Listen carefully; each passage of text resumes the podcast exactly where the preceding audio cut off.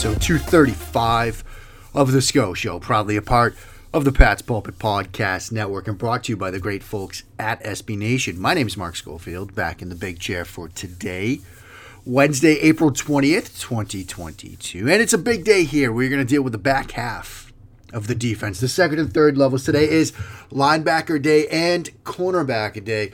Two positions that I think the Patriots will address perhaps really early in this draft. Now, likely more corner than linebacker, but there's been a cry for athleticism on the second level. And while they have some players on the roster and players waiting in the wings to perhaps step into increased roles in the 2022 season, it still would not surprise me to see them draft a linebacker at some point early in this draft. So, first half of the show, we're going to talk linebackers, and you'll hear from me. Second half of the show, I got a special guest lined up who's going to come in talk about this cornerback group overall and specifically some Patriots players that this surprise guest would like to see make their way to Foxborough. I'm really excited about the second half of the show more than anything else. But before we do anything, your usual cavalcade of reminders. Please follow along with the Bird app at Mark Schofield. Check out the work, USA Today's Touchdown Wire, my position groups, my top 11 or 16 in the case of wide receiver, are all done in, in the books. And believe it or not, friends, although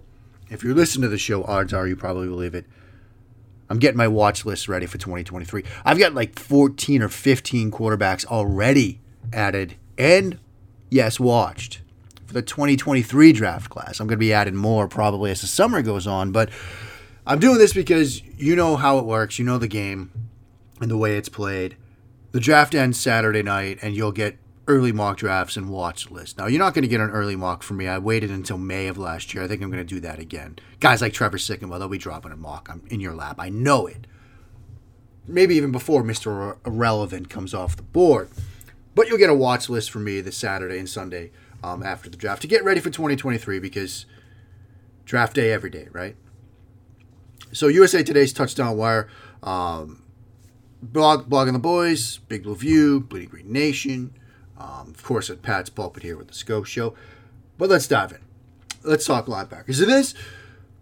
If you read my piece, you know where I'm going to start. If you didn't read my piece on this, I will start here. This will be new for you.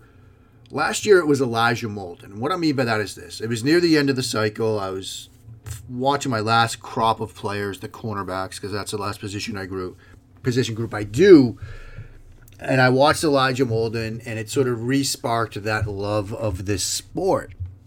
The way he played the position, the tenacity, he reminded me of a college teammate of mine, and I just it made me appreciate yet again how lucky I am to do what I do. Because again, I, I, write and talk about a sport that I love.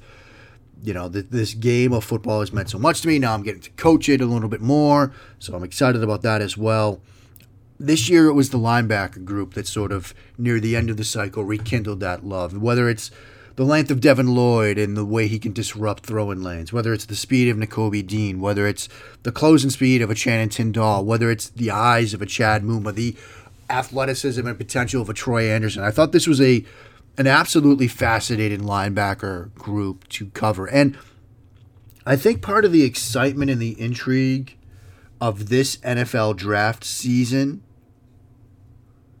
is that there's no real consensus at many positions, or even, frankly, any. I've even seen some rumblings that Kyle Hamilton might not be the first safety drafted. You've seen some rumblings that Tyler Linderbaum might not be the first center drafted. And I think those are positions where we thought, at least a couple weeks ago, that, like, yeah, okay, this is the top guy at the position. Now, you can quibble about where they come off the board, whether it's top 10, top 15, top 20 but this is the top guy. Even that seems to be getting stripped away in the final days before the draft. Now, maybe that's classic overthinking. Maybe it's people getting bored. Whatever it is, this lack of consensus has made it a fascinating draft class to evaluate. And as I've said when we've talked about a number of different positions, if you want to tell me that person X, Y, or Z is your top guy at the position, I get it. My top guy is Devin Lloyd, but I have people tell me that no, they've got two or three other guys right ahead of him and people who I respect and trust. It, it it makes it for a fun draft season. Now I have Lloyd at one because I know size is not a skill, but his length shows up in so many different ways, whether it's disrupting throwing lanes, whether it's getting after the quarterback. I think he's one Dean's two. Dean is more of a linebacker safety. Lloyd is more of a linebacker edge. You know, I think they play the positions differently. They disrupt passing games differently. I think Lloyd and his ability to drop down on the edge where they used him, Utah did on passing situations. He got some tip interceptions off of the edge. He got some big sacks off of the edge. I think that kind of gives him a nod.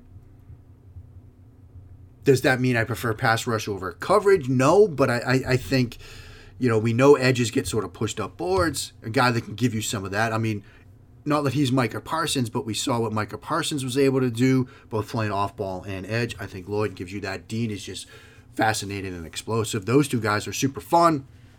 Linebacker three for me is a bit of a departure from consensus. There are some people that really like them. There are others that don't even view him as a top 10 linebacker, but that's Christian Harris from Alabama.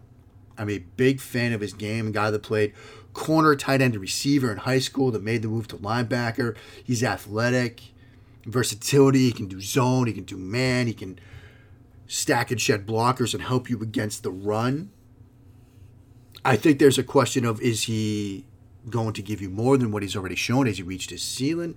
And maybe there are guys that have better ceilings that will come off the board, at least from where I sit after him, but maybe before him. And that's probably why they come off the board earlier. But I really like Christian Harris. Others don't, and that's okay. Number four for me is Chad Muma from Wyoming, who I absolutely adored studying.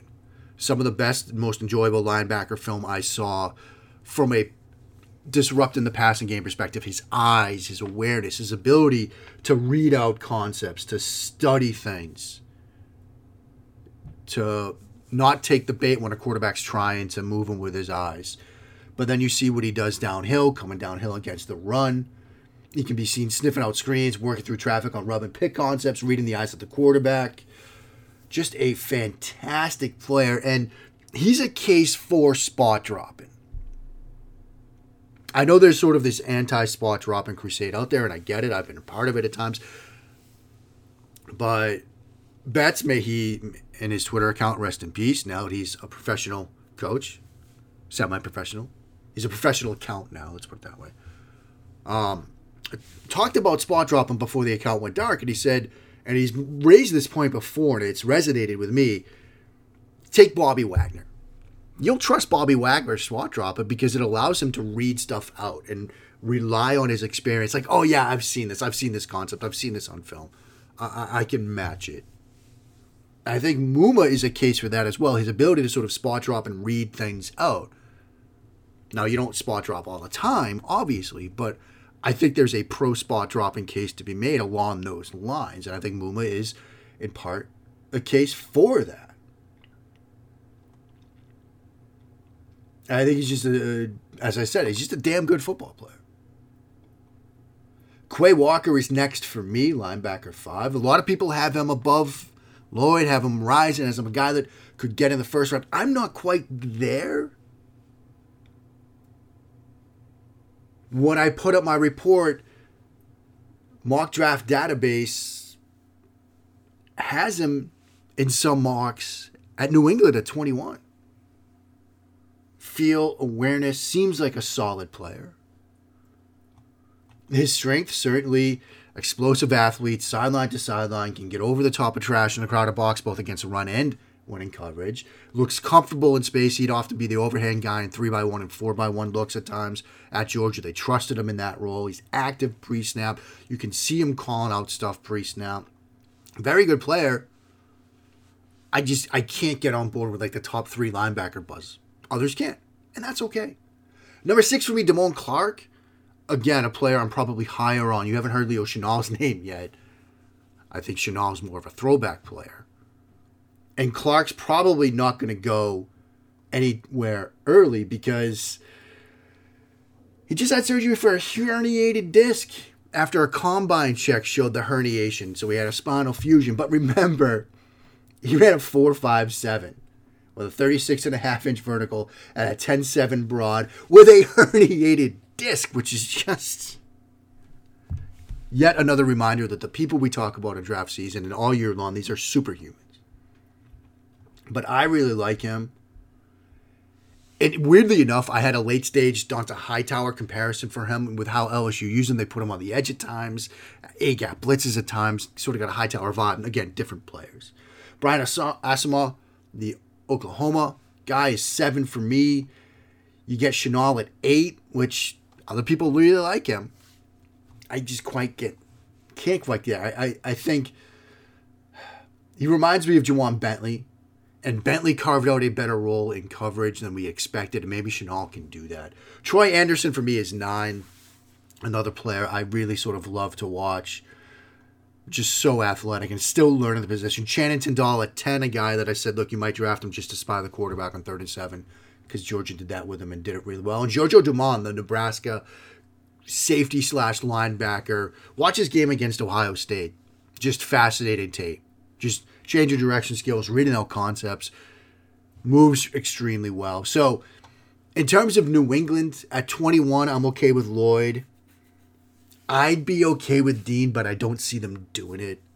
Just because, as as people have talked about on the Slack channel and elsewhere, like he, he's undersized. I, I just don't see them drafting Dean at 21. If we get a trade down and they slide into the late 20s, then perhaps I could see it, but I don't see it there.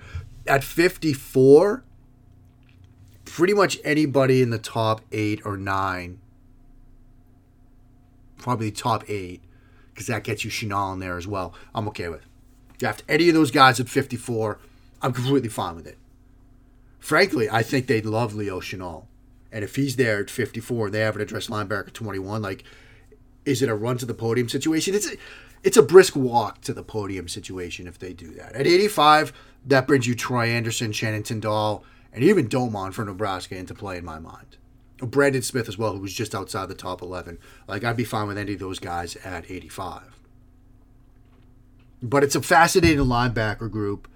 Uh, sort of rekindled my love for the sport, for this game, for for studying players. Really enjoyed watching them. You can check out the piece at USA Today Touchdown Wire if you haven't already. I've got video clips and all sorts of fun stuff. And as I keep saying, look, I've got, I know we didn't do, I know last year we, we did some quarterback study um, Zoom sessions with me involved uh, pre draft. My plan now is post draft to do some study, let you guys watch some really cool stuff that I can get access to uh, once we know who's in town. So we'll figure that out post draft. But you can check out that piece and all the stuff that Doug Farrar and myself have done on the top players at each position, as well as Laurie Fitzpatrick with her in-depth breakdowns on players. You can check all that stuff out. Uh, touchdownwire.usatoday.com. Up next, we shift gears. We talk corners, another position that Patriots are probably going to address at some point in this draft. And as I said, we have a special guest coming on to dive into that. Very excited about this discussion we're going to have. That's next here in episode 235 of The SCO Show. And welcome back to episode 235 of The SCO Show, proudly a part of the Pat's Pulpit Podcast Network and brought to you by the fine folks at SB Nation. And in the first half of the show, we covered linebackers. And I also teased that we have a very special guest to come on and talk cornerbacks with me today because as we all know if you're listening to this show, you know it's probably likely Patriots might address corner at some point, maybe early in this draft. And for those of you that are members of the SCO Slack channel, you probably recognize this game. For those of you who aren't members of the SCO Slack channel, this might be the impetus to finally get you over the hump and get you to sign up because enough of me talking about it. Let's hear from somebody who has not only been a, a mainstay in the SCO Slack channel, but has also put together an incredibly impressive breakdown of scouting reports of the top corners in this draft, which you can view on insidethepylon.com right now. He's a, a proud mainstay of the SCO Slack channel. That is Mr. Josh Bowman. Josh, how are you, my friend? I'm wonderful, Mark. How are you? I, I, I'm doing well. And as I said, folks, you can check out Josh's scouting reports on these on these corners that we're going to talk about at insidethepylon.com. You can also follow him on the lovely Bird app at Chaotic Chord. And Josh, before diving into the corners, let me ask you this: What sort of prompted the idea for you to study corners? Because you study all these positions, but you really dive deep into corners. So, what sort of started? What, what was the the sort of prompt for that for you? Well, it kind of actually started with um, with joining up with the Slack channel. Uh, I've been in there, I guess, three or four years now. Um, and it kind of seemed like the positions other than corner uh, were kind of taken up by several of the other guys in there. And, you know, they say that corner is one of the more difficult ones to to break down and to watch the film on. And I'm never one to shy away from a challenge. So it just kind of grew from an idea to what it is now. Well, and let me sort of go through, as they say, your methodology, right? Like, like what's your process? What's your grading system for studying and grading these corners? Well, I think the process is the easy part. Um, so I start out probably mid July, um, kind of looking at some of the college programs, who their eligible guys are, uh, doing some early browsing of the tape. Uh, I kind of try to stick to the seniors that are coming out first. Um, you know, guys in their last year of eligibility, ones that we know are likely going to come out in the draft. Um, there's not really anything worse than putting, you know, 10 or 20 hours early on into a guy and then finding out close to draft season that he's going back to college. Um, so once that class kind of becomes clearer, I kind of start to narrow it down. Um, then we, once we have an idea of uh, who the kids are that are going to declare early, I'll start to kind of have an idea of who I need to hone in on. Um, and then once we really start to see the guys that are going to declare um, that are maybe underclassmen, uh, juniors, they'll get added into the group. So by probably by the end of the college season, I've got it narrowed down to about 50 or 60 players. Uh, and then usually pre combine, I've got it narrowed down to about 35 or so, uh, which really is the base for my uh, for my grading. And, and um, as far as the, yeah, I was going to ask you about that. Speaking of the grading, like how do you sort of break down the grades you put on these guys? Okay, well, the grading system, um, and I told him that I was going to mention him. Uh, John kind of steered me, John Limbarakis, kind of steered me toward the inside the pylon scale, which is something that I know uh, a lot of people use in uh, in the industry, and I know that John and Dave are both big fans of. Um, it didn't really make sense to me at first, uh, so I kind of looked at um, kind of a set of critical skills that I look for in corners when I'm watching tape. Uh, so I kind of broke it down as man coverage, zone coverage, press, outside alignment, inside alignment, tackling and run support together, footwork, pass breakup and ball tracking together, and then awareness and football IQ as the final one. Um, and I kind of weighed them against each other uh, and you know kind of uh, came up with a way to grade on a curve for each one. So not everyone is weighted the same which you can see um, in the island if you go and look at it. And then from that point i built an ex- a uh, excel spreadsheet that you know basically i punch numbers in and you know what i feel the grades are. Uh, and it will give me a final grade. So let's start diving into these players then. And again, I would, as Josh just said, you can check all this out, the island over at insidethepylon.com. Sort of start started big picture, then we'll sort of funnel things down to a Patriots focus. Who are your top corners in this draft and why? Okay. Well, I think any cornerback discussion in this class has to start with Derek Stingley. Um, you know, he's sticky in man coverage. He has that prototypical size and athletic profile. Um, he's a solid tackler, really a ball hawk. Uh, you know, really the only criticism that I had of him was, what are you going to get? Are you going to get that 2019 guy? Right. Or are you going to get 2020, 2021? Does he stay healthy? Uh, you know, he's kind of far and above for me, number one and then we get to where I got some some backlash going through this. Uh, number two, I have Andrew Booth. Um, you know, it was pretty close with him and, and Ahmad Gardner. As a matter of fact, on my scale of a thousand points, five points difference. Oh wow. Yeah. So with Andrew Booth, you know, another great man coverage corner, aggressive, physical, you know, high motor, good tackler, good ball skills. He's state. You know what you're going to get with him. I'm not super concerned about those injuries. You know, there is some some concern I've seen, you know, on Twitter, on other places, um, about those pre-combine injuries. Uh, there was what a core muscle and then the uh, hamstring pull. Um, and I don't really know how high his ceiling is. You know, and then of course Clemson ran fairly simplistic zone coverages right this season. So you're kind of projecting at that point with him. And then the third and last guy would be Ahmad Gardner. Uh, I think he's more a zone guy. Um, you know, he squeezes routes really well, high level understanding of route concepts, high motor again, really competitive, uh, prototypical size and athletic profile. You know, consistent pass coverage. He's not really out of position that often that I saw on the tape.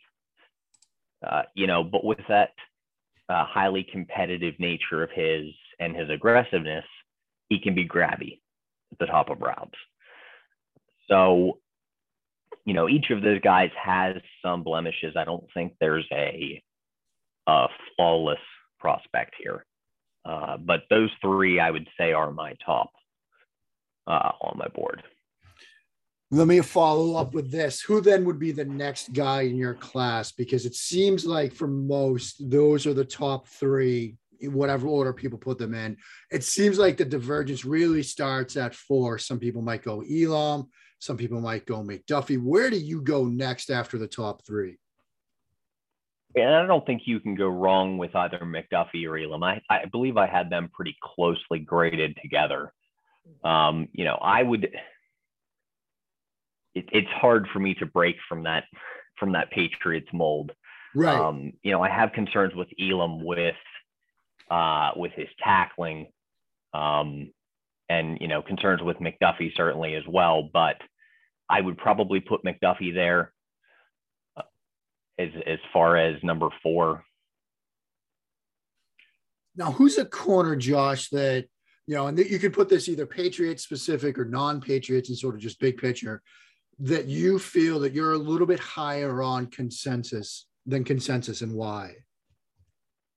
Okay. Well, I think the guy that I'm probably higher on than most, uh, you know, obviously I'm higher on Booth than a lot of people, but I think that's a little unfair because he's going to probably go in the first round. So the guy that I'm highest on um, that a lot of people aren't is probably Alontae Taylor from Tennessee. Um, good long speed, uh, I think the kid just about runs out of his shoes. Uh, you know, wide receiver uh, until 2018. You know, some guys have played that position since middle school, cornerback. Um, so I think that some of the issues he has are technique, and he'll get there. Uh, you know, footwork needs to improve some, but he's a good tackler for a guy that's new to the position. Good in press coverage, gets his hands in quickly. I think that he would be a good developmental fit for a lot of teams. I, am Josh, I'm so glad you mentioned him because he was a guy that made my top 11. And I, I saw a lot of the same things there that you did, and especially the background as a receiver. So he's relatively new to the position. Let me sort of stick on him for a second. Obviously, later rounds, but would you be happy if the Patriots came out of this draft having added Taylor at some point later in the draft? Absolutely. Absolutely. I think, you know, I have some concern with them taking zone corners, obviously. You know, I hope that that isn't the direction that they are headed. Uh, but if you're heading in a zone direction, you could do a whole lot worse. I figure that he's probably a third round developmental. He's kind of that high tier of the developmental corners in this in this class. So let me flip the script now. You, you've just talked about Taylor, a guy you're higher on. Who's a guy whether it's you know league wide or just Pat specific, that you are a little bit lower on than consensus? I know you mentioned sort of Gardner, um, but is there anybody else in this group that you might be a little bit lower on than consensus? Well, I think the guy that I'm lower on than consensus, uh, and I think I've made this pretty known for people that uh, that have talked to me before, is uh, Kaiir Elam from Florida. Mm-hmm. Um, you know, I, I like him in coverage. I have I have uh, issues and concerns with his tackling first. Um, I think he's inconsistent, and I worry whether that's technique or that's just the player that he is, whether it's something that could be coached out or not. Uh, I don't quite have him graded as low in tackling as I did uh, Jaycee Horn last season, mm-hmm. but there's something to be concerned about there. Uh, the more concerning thing to me is that there were several instances on tape um, where you see him gearing down when he doesn't think he's in a play. Uh, and that worries me quite a bit. Uh, I think, you know, if you end up in the right situation with the right coaching staff, I think that can be resolved. But that's pro- that's projection. Yeah. Let's get to the Patriots part of this now. Obviously, a lot of discussion in and around New England. The Patriots will address corner at some point, maybe a couple of times in this draft, even who are your best fits for the Patriots in this draft? And obviously, look, we have this idea that they might be going to more zone. Maybe they will, maybe they won't. You know, with that in mind, who are your best fits for New England? Well, I'd love to sit here and say Derek Stingley. Right. But right. that's that's uh, fairly unlikely. Um, so I kind of have three guys here. Uh, and if you look at, at my grading on this, you'll see a guy on there that isn't what most people consider to be a corner. Um, but he is in this group. So first, I'm going to go with Andrew Booth.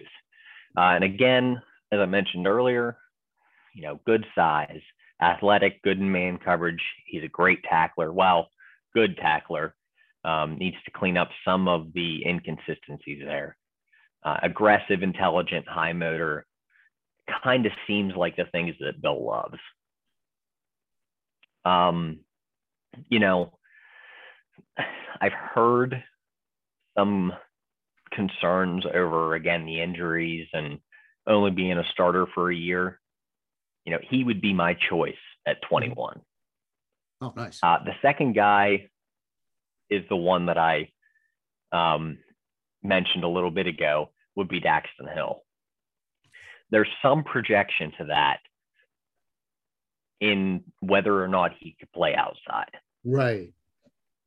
Um, I think the athletic profile's there, the size is there, the tenacity, the play strength, all seem to be there. Um, but I think Michigan used him in the slot because he was their most athletic player. Right. You know, they they had a guy in Hawkins that could play free safety, so they didn't really need him there and he was the most athletic corner on the field. So he played in the slot. So there's some projection there, but I think he would be a good fit. And the last guy I have on my list is Kyler Gordon. Um, I know he's not he's not prototypical size, and his 40 time was a little bit disappointing. Um, but I think his game's really about explosion. Right. You know, he's he's got fantastic short area quickness. Yeah. And he's mean in press. You know, and Belichick has shown, you know, that 40 time, maybe it doesn't matter quite as much as the agility. You know, eh, Joejuan Williams ran, you know, mid four six, but a sub seven second three cone. Right. So that's a possibility and I think you could get him early second if you trade back. Yep. Let me ask you this, Josh. Um, you you mentioned uh, with Gordon, that meanness in press. Who were some other guys in this group that when you watched, you thought sort of stood out with press coverage, press alignment? Yeah, I mean, there's there were a few guys. Um, you know, I, I worried about this class in press. Um, you know, there's a few. The Bama corner, Armour Davis, you know, has a lot of aggression in press coverage. You know, he's probably going to be a second round pick. Booth, as I mentioned earlier, um, you know, I didn't really care for either of the Cincy guys that much in press. Um, you know, there's there's quite a few guys that um, em- Martin Emerson from Mississippi State would be another one. He's probably going to be a third round pick. Uh, I don't love the 40 time, but again, sub seven second three cone. A name that jumped out at me because in the end of the island, you've got sort of like some superlatives. And a Mhm. name that I'd love for you to uh, talk about a little bit and sort of educate people on. Player to watch, Joshua Williams, Fayetteville State. Talk to us for a minute about Joshua. Okay, so another small school guy, and there are quite a few in this class that are kind of unheralded schools that you don't see draft picks from a lot. Um, you know, he is, when you talk about an alpha corner, he's got that mentality. Um, you know, he's got the size, he's got the power. Didn't run a fantastic 40, but again, you know, how much stock do we put into that if it's efficient? Um, physically imposing. I mean, absolute, you know, just mean. it's the best Yeah. way to describe that. Um, there is worry about the transition from D2. Yeah.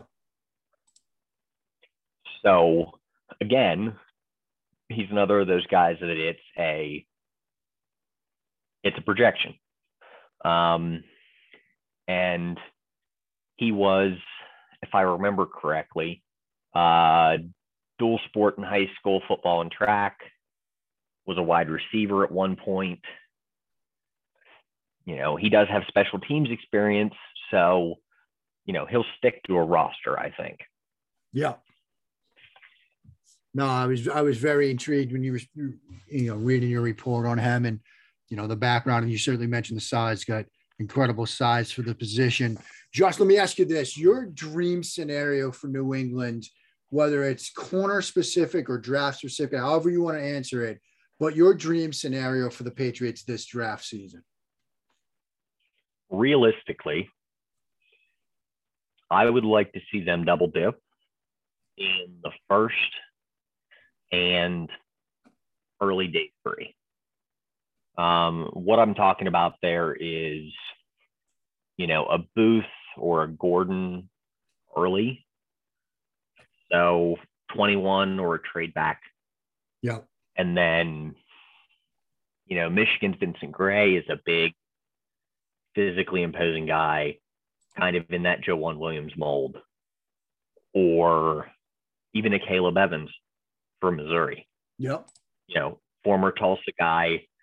We know that they like those big, physical, imposing corners. Um, I think that the idea here is to add talent and youth. You know, I don't, I don't know that they have the bodies that they need. Um, you know, Mills, Butler, Jones, Mitchell, you kind of know what the ceiling is there. And the only the only unknown guy really is Shaun Wade. And I don't know how much he moves the needle.